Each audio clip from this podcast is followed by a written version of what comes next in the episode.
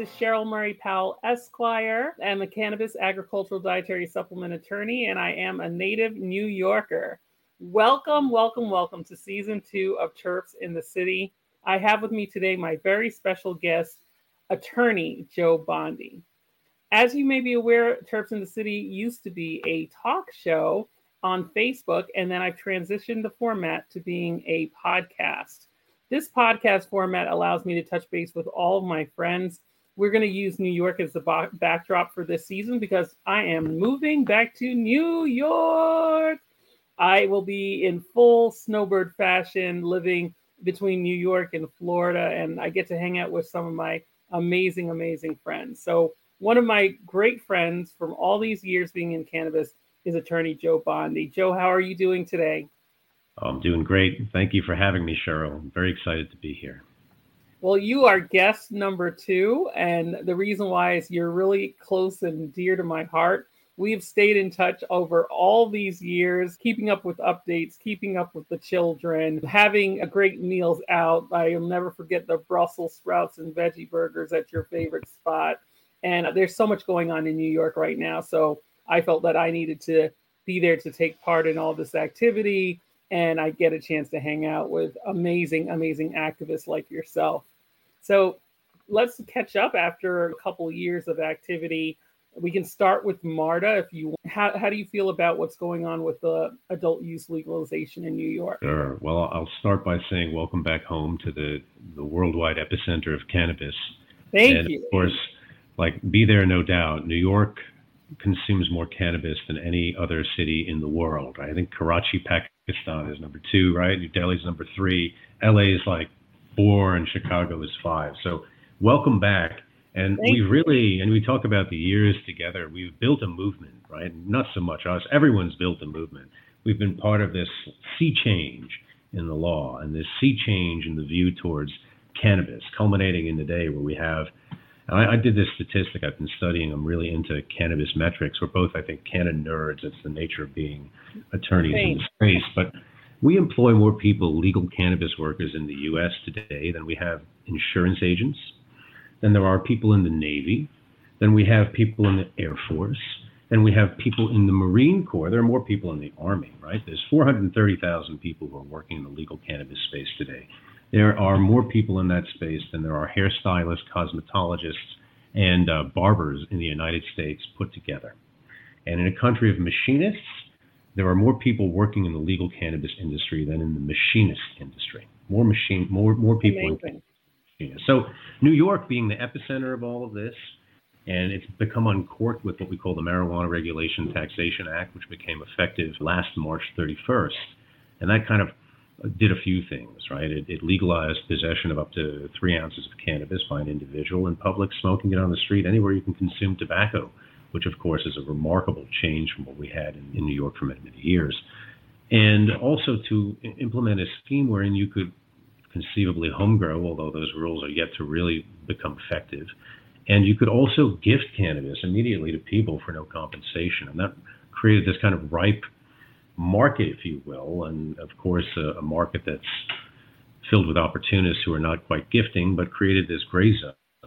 While at the same time, we're waiting for our licensing regime to come into full effect. I happen to think the law is fantastic as written, and that we've kind of learned from the, the left, if you will, lessons learned from the left coast. It's a vibrant social equity law. There's an aspirational goal of 50% of those licenses going to people who are social equity applicants. We already have transitioned our hemp farmers in New York, who are really, by definition, distressed farmers, right? Given the, the state of hemp the past couple of years, and with the pandemic particularly, into being able to. And we got two licenses for clients in my office, conditional THC licenses for hemp farmers. So we're doing that. We have a first round of uh, licenses for retail stores that are earmarked to go to what we call criminal justice encounter applicants. And those are people who have a conviction or an arrest involving cannabis in the state of New York, or the family members of these people who've been aggrieved, of course, by that war on drugs. So, I mean, there's a lot of opportunity. It's a very exciting time. There are some funds that are earmarked for social equity applicants to be able to take advantage of, and uh, I'm looking forward to seeing the rollout in the in the coming months and, and years. I, I love the fact that you like MRTA as written. You think it's a great piece of legislation. I agree with you. There are some people who have concerns and, and there are people who, you know, don't don't really think that it, it really captures the full social equity.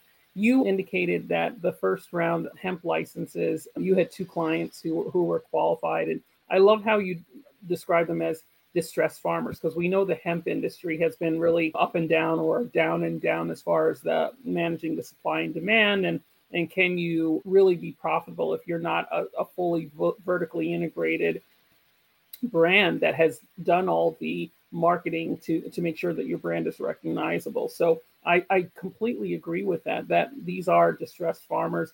I myself am a, i'm a hemp farmer. I farmed in four states. I currently still have a farm in the state of Florida. So I really like that pivot. Do you think that will take hold in other states as far as the hemp farmers being transitioned into the adult use cannabis space?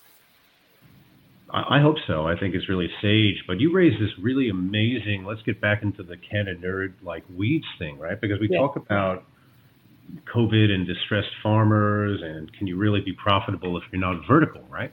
Right. And I, I submit to you that you'll be more profitable if you're not vertical.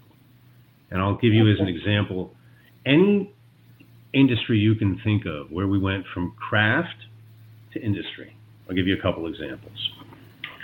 Pins in the 19th century were made in the early in the 18th century you had them being made by craftspeople, but then they started to be made on an assembly line. And the pin was broken into 18 different component actions to create one pin.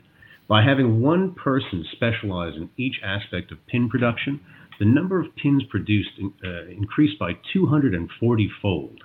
And of wow. course, I get this data, it's Adam Smith. I mean, it's the hand of Adam Smith. I'm not making this stuff up. But you think about that as applied to cannabis with the specialization of all of these job functions, which is not verticalization, right? That's essentially I do rote task A and this person does rote task B, and we're specialists at either doing tissue culture or at irrigation or doing a particular part of a build or of a harvest or whatever it may be, right? Typing, that specialization will increase the production of cannabis dramatically. And my other example for you is, and I, I get technical, right, is like Joseph Stalin's view on watches, where we went from the craftsperson right. who made watches one of a kind, Switzerland. We still see that today at the at the bespoke end of the watch. To the idea of taking component parts and having them outsourced and then put together under one roof by a worker, not a craftsman, that led to everyone having a watch. And we're doing exactly the same thing with cannabis. So as we go from craft to industry, we're also going from niche, right, which is what you might call the black market or the traditional yeah. market, the legacy market. You're going from niche, and then you see with hemp it's becoming a nutraceutical or a wellness crop, but still Absolutely. niche, right? Special soaps and special tinctures but as you go mainstream, you go towards what? And, and you're an agricultural lawyer. You go towards rice and corn. Yes. Absolutely. When you go from like niche maiche to iceberg lettuce, what happens to the prices? They plummet. And they when you go from craft in a, in a newly legalized industry that's expanding exponentially into industry, what happens? There's so much cannabis around that at some point the prices plummet and the expectations, I think, of the moms and pops, right? The first round entrepreneurs that we know, right? The people we know who started are really in a difficult position compared to their, their later round competitors. So what what about we talked about the price plummeting based on the efficiency that you gain by having people be niche and really focus on the area they're an expert in. And I've always been an advocate when it comes to cannabis for having a horizontal market, not vertically integrated, to give group, especially uh, smaller players, an opportunity to really perfect what they're good at. But is there a, an argument about quality when it comes to quality with regards to treating cannabis like the, the cannabis supply chain like components of a whole as opposed to allowing for that control or or tracking of the chain of custody within a single enterprise? How do, how do you think it affects quality uh, if we do it on the more assembly line as opposed to old school craft, I do everything approach to production of cannabis? Well, I, this is a fascinating question because I think out of the ashes of industry will rise again the, the craft, right? And you think about it, if we were in some medieval tavern, we'd be eating some special bowls that had been made for us by hand and clothes that had been made for us. We'd have special swords. And then if it was 70 years ago, you'd be eating a TV dinner or something like that. And now you can go back and get a, a craft beer today, where we've gone from, as I said, craft to industry and I think back to craft again. But the little caveat is when you drink a craft, craft beer today, it's you look at the label almost always a subsidiary of a big beer house, uh, a big industrial complex. So I feel as though with cannabis, craft is exceptionally important because it's a, it's an artisan product. I mean, the, yes. the culture of it is that it's artisanal. The hashishin, the person who makes the temple balls, the people who grow from seed all the way through lovingly to harvest and then to sale, who know exactly when to, to, to harvest those right buds. I mean, I feel like that's kind of the, the, the people that make the cranberry pies in the small roadsides today. And I think there's an exceptional place for craft, but you'll also see in the coming years a lot of these marijuana companies portraying things as craft, quote unquote, and maybe are not so.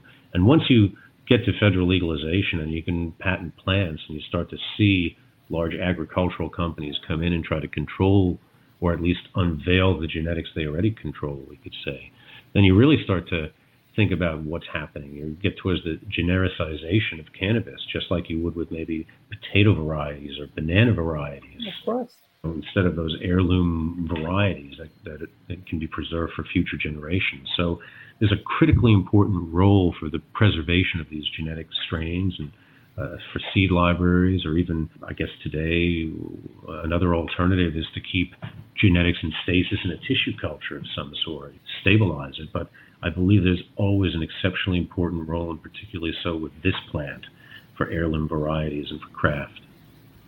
Yeah, I agree. And I think that's unrecognized work of the legacy uh, uh operators, the legacy industry that they have.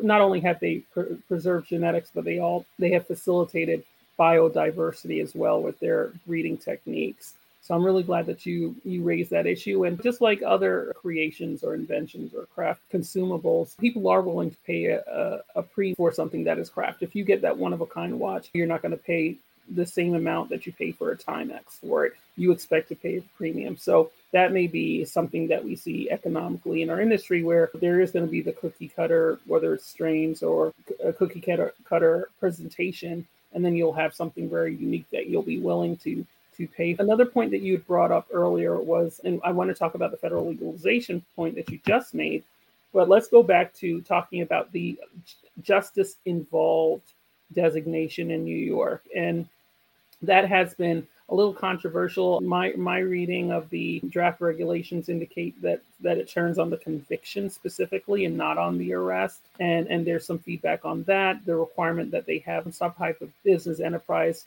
that has been profitable for two years, at least a 10% ownership. Any thoughts on those criteria for the justice involved applicant who, who will get go at a at a retail license in the, the current regulations?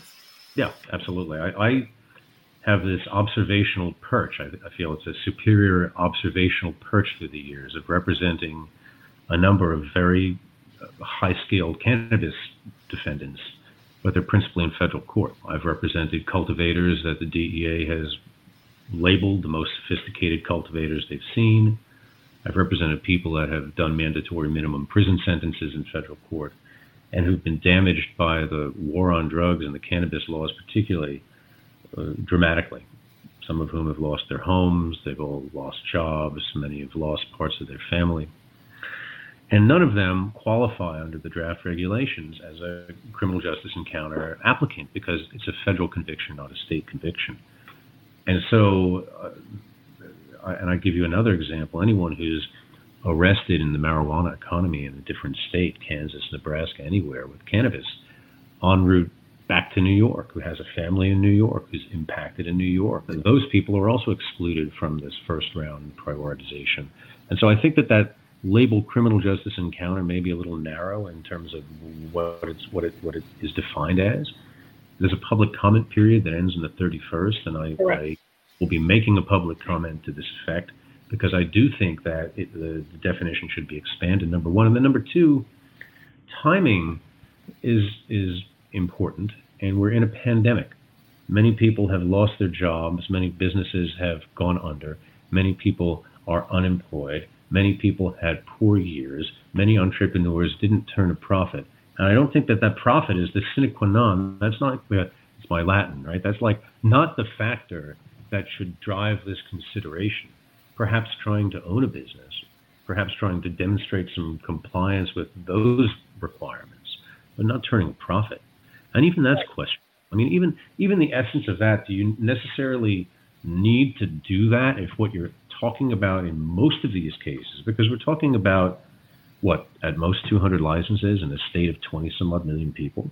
Of course. That's the epicenter of marijuana. If this is done correctly, you're going to be cherry picking among people, right, who have been dramatically impacted by the marijuana laws, but also who have dramatic anchors and experience in marijuana in some aspect of it, right? That's what's going to make this sing, is that the most qualified, quote, legacy people, so to speak, and that's what they'll be, will be allowed to get precedence in those licenses.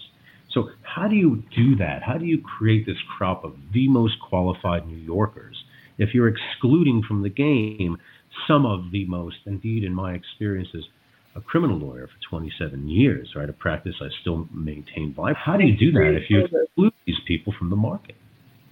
Yeah, I agree with you. I think there definitely needs to be a redefining of what that justice involved category looks like. I, I think arrests should count. I think people who have been transporters who might have been captured out of state. I agree with you with regards to federal charges in addition to the state charges, because that's really where the control substance exists for the most part is um, on the federal side of things, especially when we're talking about distribution and bulk distribution. And so I, I agree with you, and I think there there's opportunity to work on on the language.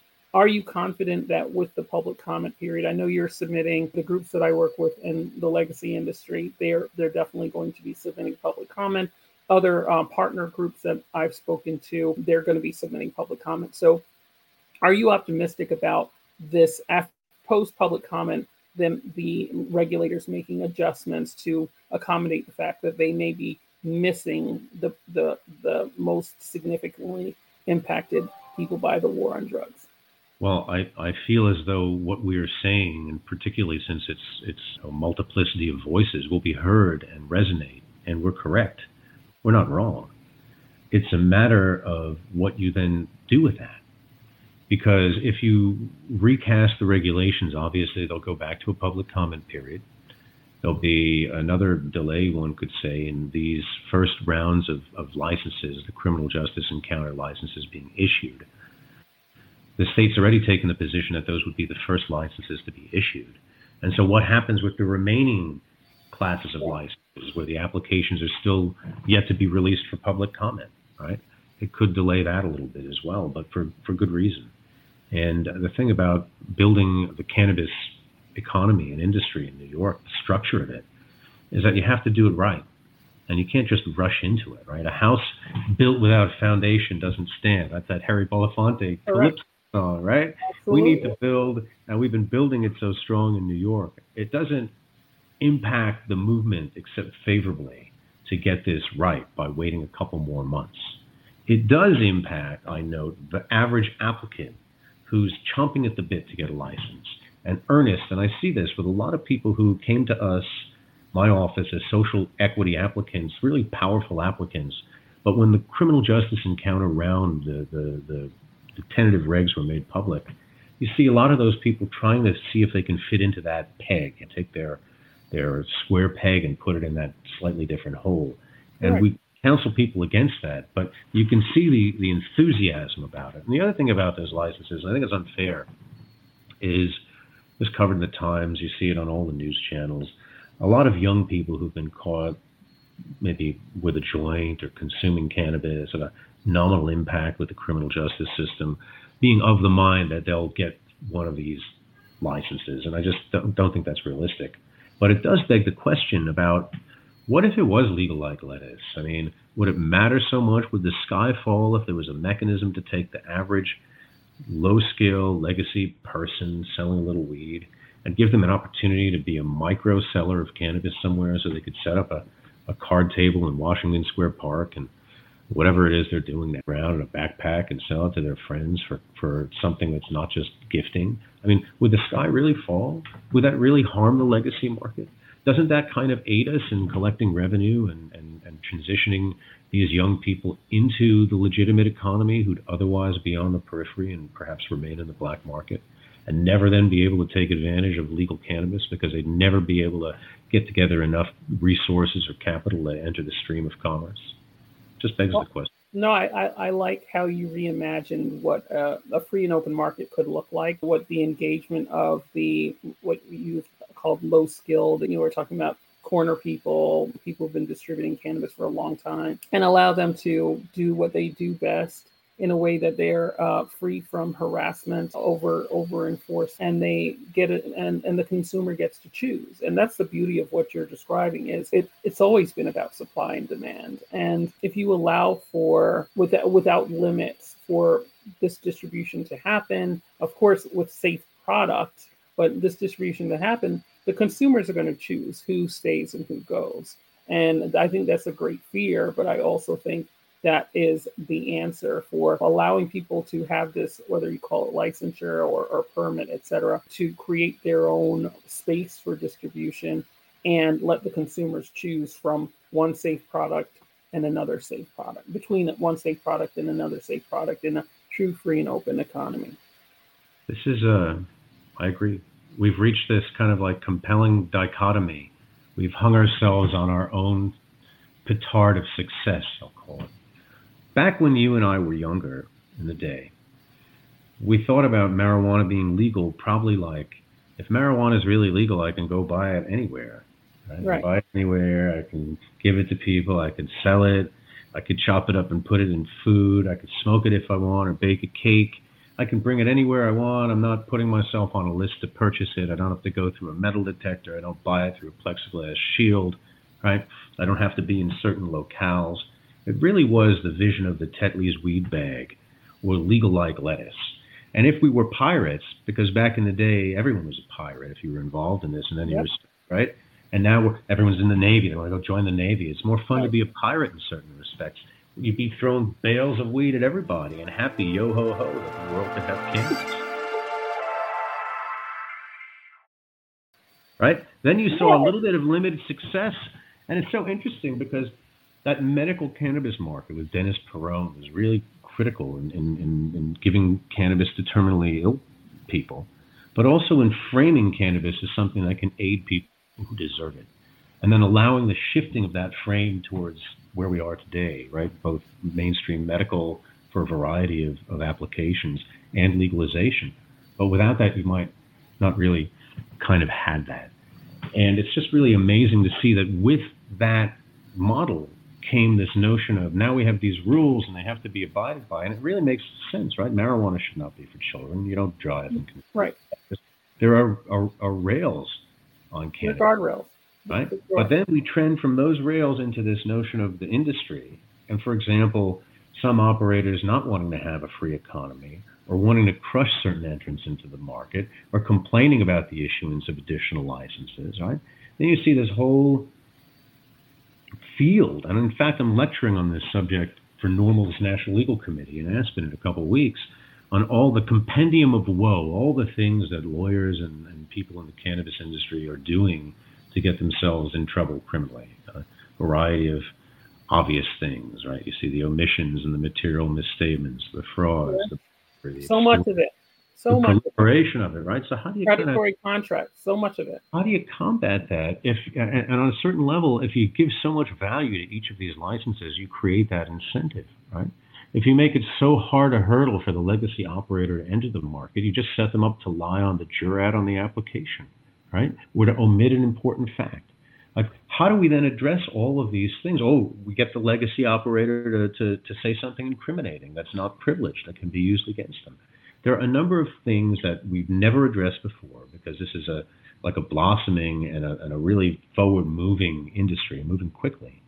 And you're addressing the transition of people from the criminal justice encounter world, right, where they have a variety of rights and considerations, and many of those people still have things to, to protect, interests to protect. How do we do all that? And how do we do all that when we're faced with federal federal illegality at the same time? It makes it difficult for the legacy operators to get involved. They want to do the right thing. They want to participate. They feel like they have built the industry, but there are these barriers and with their disclosures there's always a risk and working with this this community this strong very intelligent community it's very hard to gain trust as far as like no i'm here to help you i believe that you should have a right to be a part of this industry because you built this industry so i'm really glad that you brought that up and i love your point about pirates i was interviewed by cannabis and tech magazine and i'm going to be speaking at the cannabis science conference about cannabis and trade and that's exactly where I want to start is like looking at we romanticize pirates. However, we're we're criminalizing and defaming the smugglers who protected genetics, who created biodiversity, who introduced many to the plant. So I just think that's a really good point. Like uh, for Halloween, we we see so many people dressed up as pirates, but when it comes to the cannabis industry, we want to still have this ridiculous stigma. Even myself, like I'm, I'm Jamaican, I'm part of the Jamaican community part of the Jamaican diaspora. And fortunately, I've been able to build relationships with the Cannabis Licensing Authority in Jamaica, and I'm seeing so much change in Jamaica. But I'm a part of a diaspora group where I was threatened to be kicked out of a WhatsApp group on Jamaica diaspora because I mentioned cannabis. And if I continue to mention cannabis, I would be kicked out of the group. And I was like, that makes absolutely no sense. Jamaica's known and has been known for good ganja, good cannabis. It's part of our economy. When you go to the, if you look at what the strategies for the Minister of Tourism, the Ministers of, of Agriculture in Jamaica, it's part of their overall strategy as well as the Prime Minister's office. But in the diaspora, in a in a WhatsApp group, I was actually kicked out of it because I mentioned cannabis because there's a perception that it's illegal and, and, and illicit. It it's it just stuns me that there's still so much stigma but you've done a lot of work to counter that type of stigma, to forward legislation, and I, I, I can't have you on the show without really showing you appreciation for your work on um, the federal lawsuit against uh, Jeff Sessions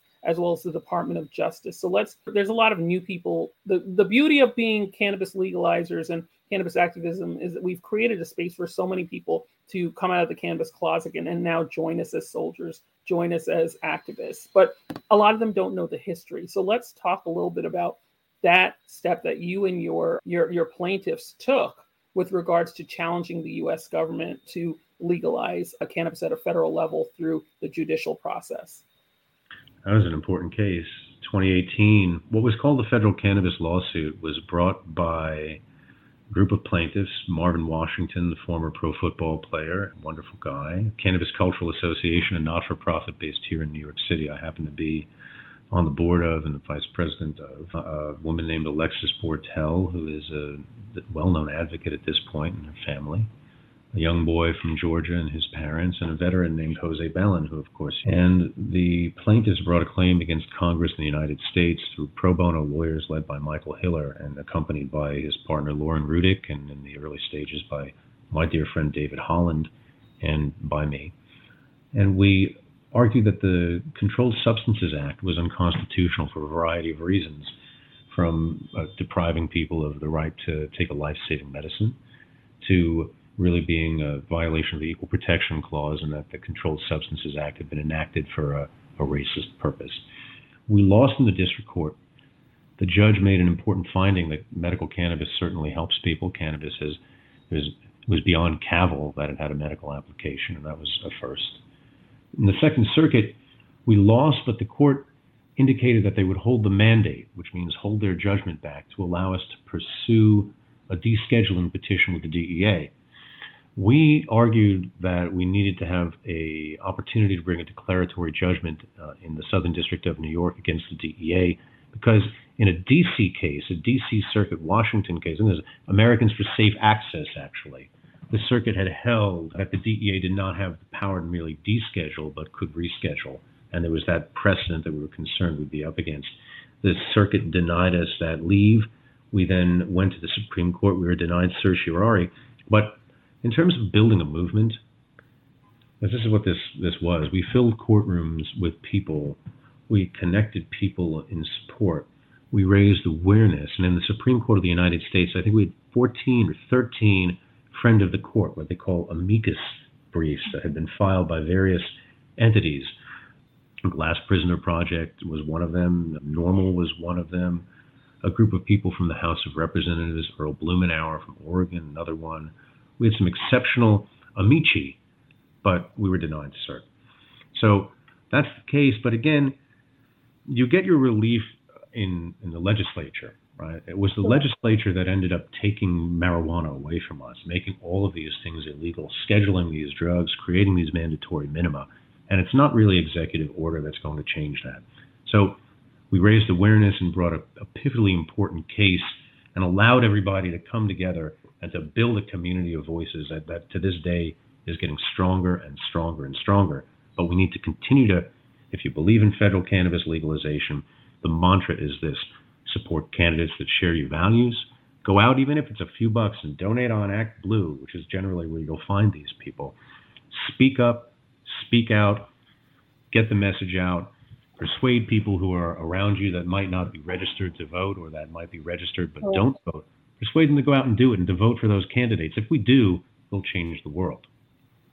Yeah, I think that's a perfect demonstration of how to create a, a movement using your your profession and your skill skill set and your strength. And I think all the activists that come together in the cannabis industry, we have something special to control, and and some a lot of us use our work to to make change. I remember one of the hearings for that case was on Valentine's Day, and they, it was called Green Heart Day across our industry. Green Heart Day, and people were just tuned in for that. Um, uh, tuned in for that that hearing date. So it's it was amazing part of history, a part of cannabis history to be a part of. And I hope I know there's some cannabis museums that are in, in place now, and I, I really want to make sure that we give the, the proper recognition and honor to everyone who was involved in that particular case that almost made it to to the Supreme Court.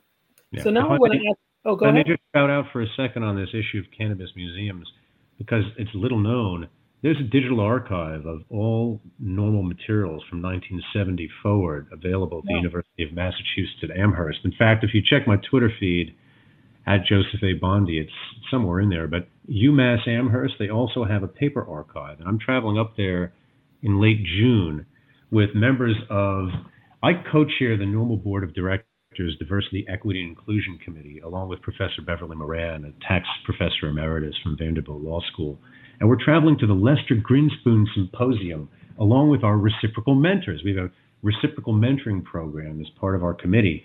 Many of those members, actually, people like Marvin Washington and yeah. Leo Water and Imani Dawson, Shalise Rogers. We've got a really remarkable committee of people, Kareem Burke. But we're going to travel on up and take a look at the paper archive because I think it's so important for us to understand the movement. And you raised the point of museums.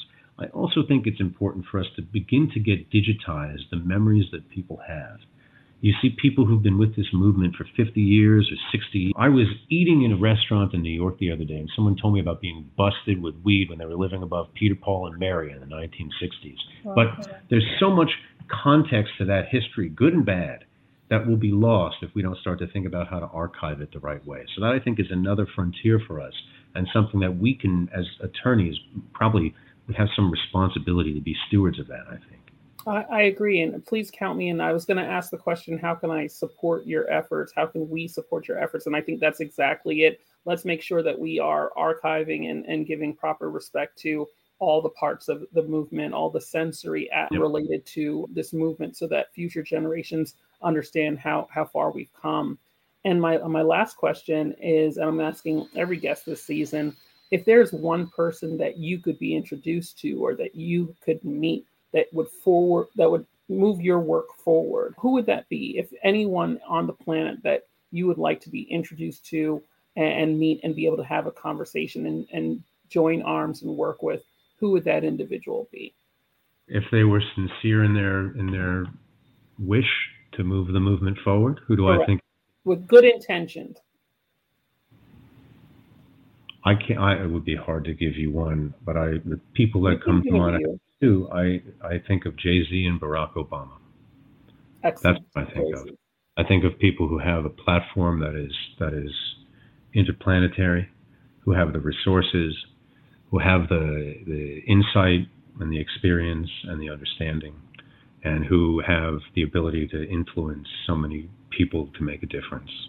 So I think those are excellent choices. And I want to use this platform to get people as close to the people they want to meet as possible. So it is my wish and desire that we, through the process of being a, a global community, that someone who knows somebody will make that connection. And then we can review maybe next season or or even publicly how those that network of people who are cannabis activists or uh, even in their celebrity have made a change in in in the work that we do. So I, I just thank you so much. I want to make sure people can get in touch with you and support your work. What's the best way to get in touch with you, Joe?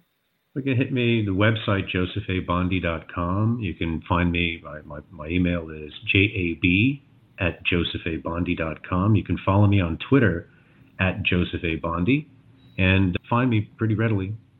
I'm here. I, I can testify uh, pun intended, I can testify that he is very accessible and, and, and so committed to this work. And I'm very fortunate to call Joe Bondy a friend. I just want to thank you all for tuning in to Terps in the City. We're going to continue to have these discussions and, and further the, the dialogue and further the work around cannabis legalization and, and really honoring the plant and honoring all levels of our industry, those who've been doing it for decades and without recognition and, and in fear of, of harm and, and loss of freedom. So thanks for tuning in. There are sponsorship opportunities. If you're interested in sponsoring a show, feel free to get in touch with me at SMP Esquire. That's SMP Esquire at Outlook.com. And I look forward to seeing you in our next episode. Have a wonderful day.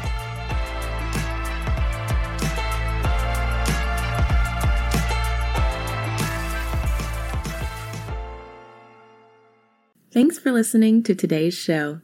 To check out more great cannabis podcasts, go to podconx.com. Here's a preview of one of our other shows. Hi, my name's Kate, and I'm your host of the Pop Moms Podcast. I started the Pop Moms Podcast, well, because I wanted to end the stigma against using cannabis, specifically with moms, but also anyone who chooses to consume. I strive for a balance of humor and education, along with some pretty rad guests to help combat social biases that come with consuming cannabis. Kids are hard. Join me for regular podcast episodes packed with parenting hacks, real life stories, and of course, my favorite cannabis products. The days are long, but the years are short. So roll another J and take a deep breath. Keep blazing and stay amazing.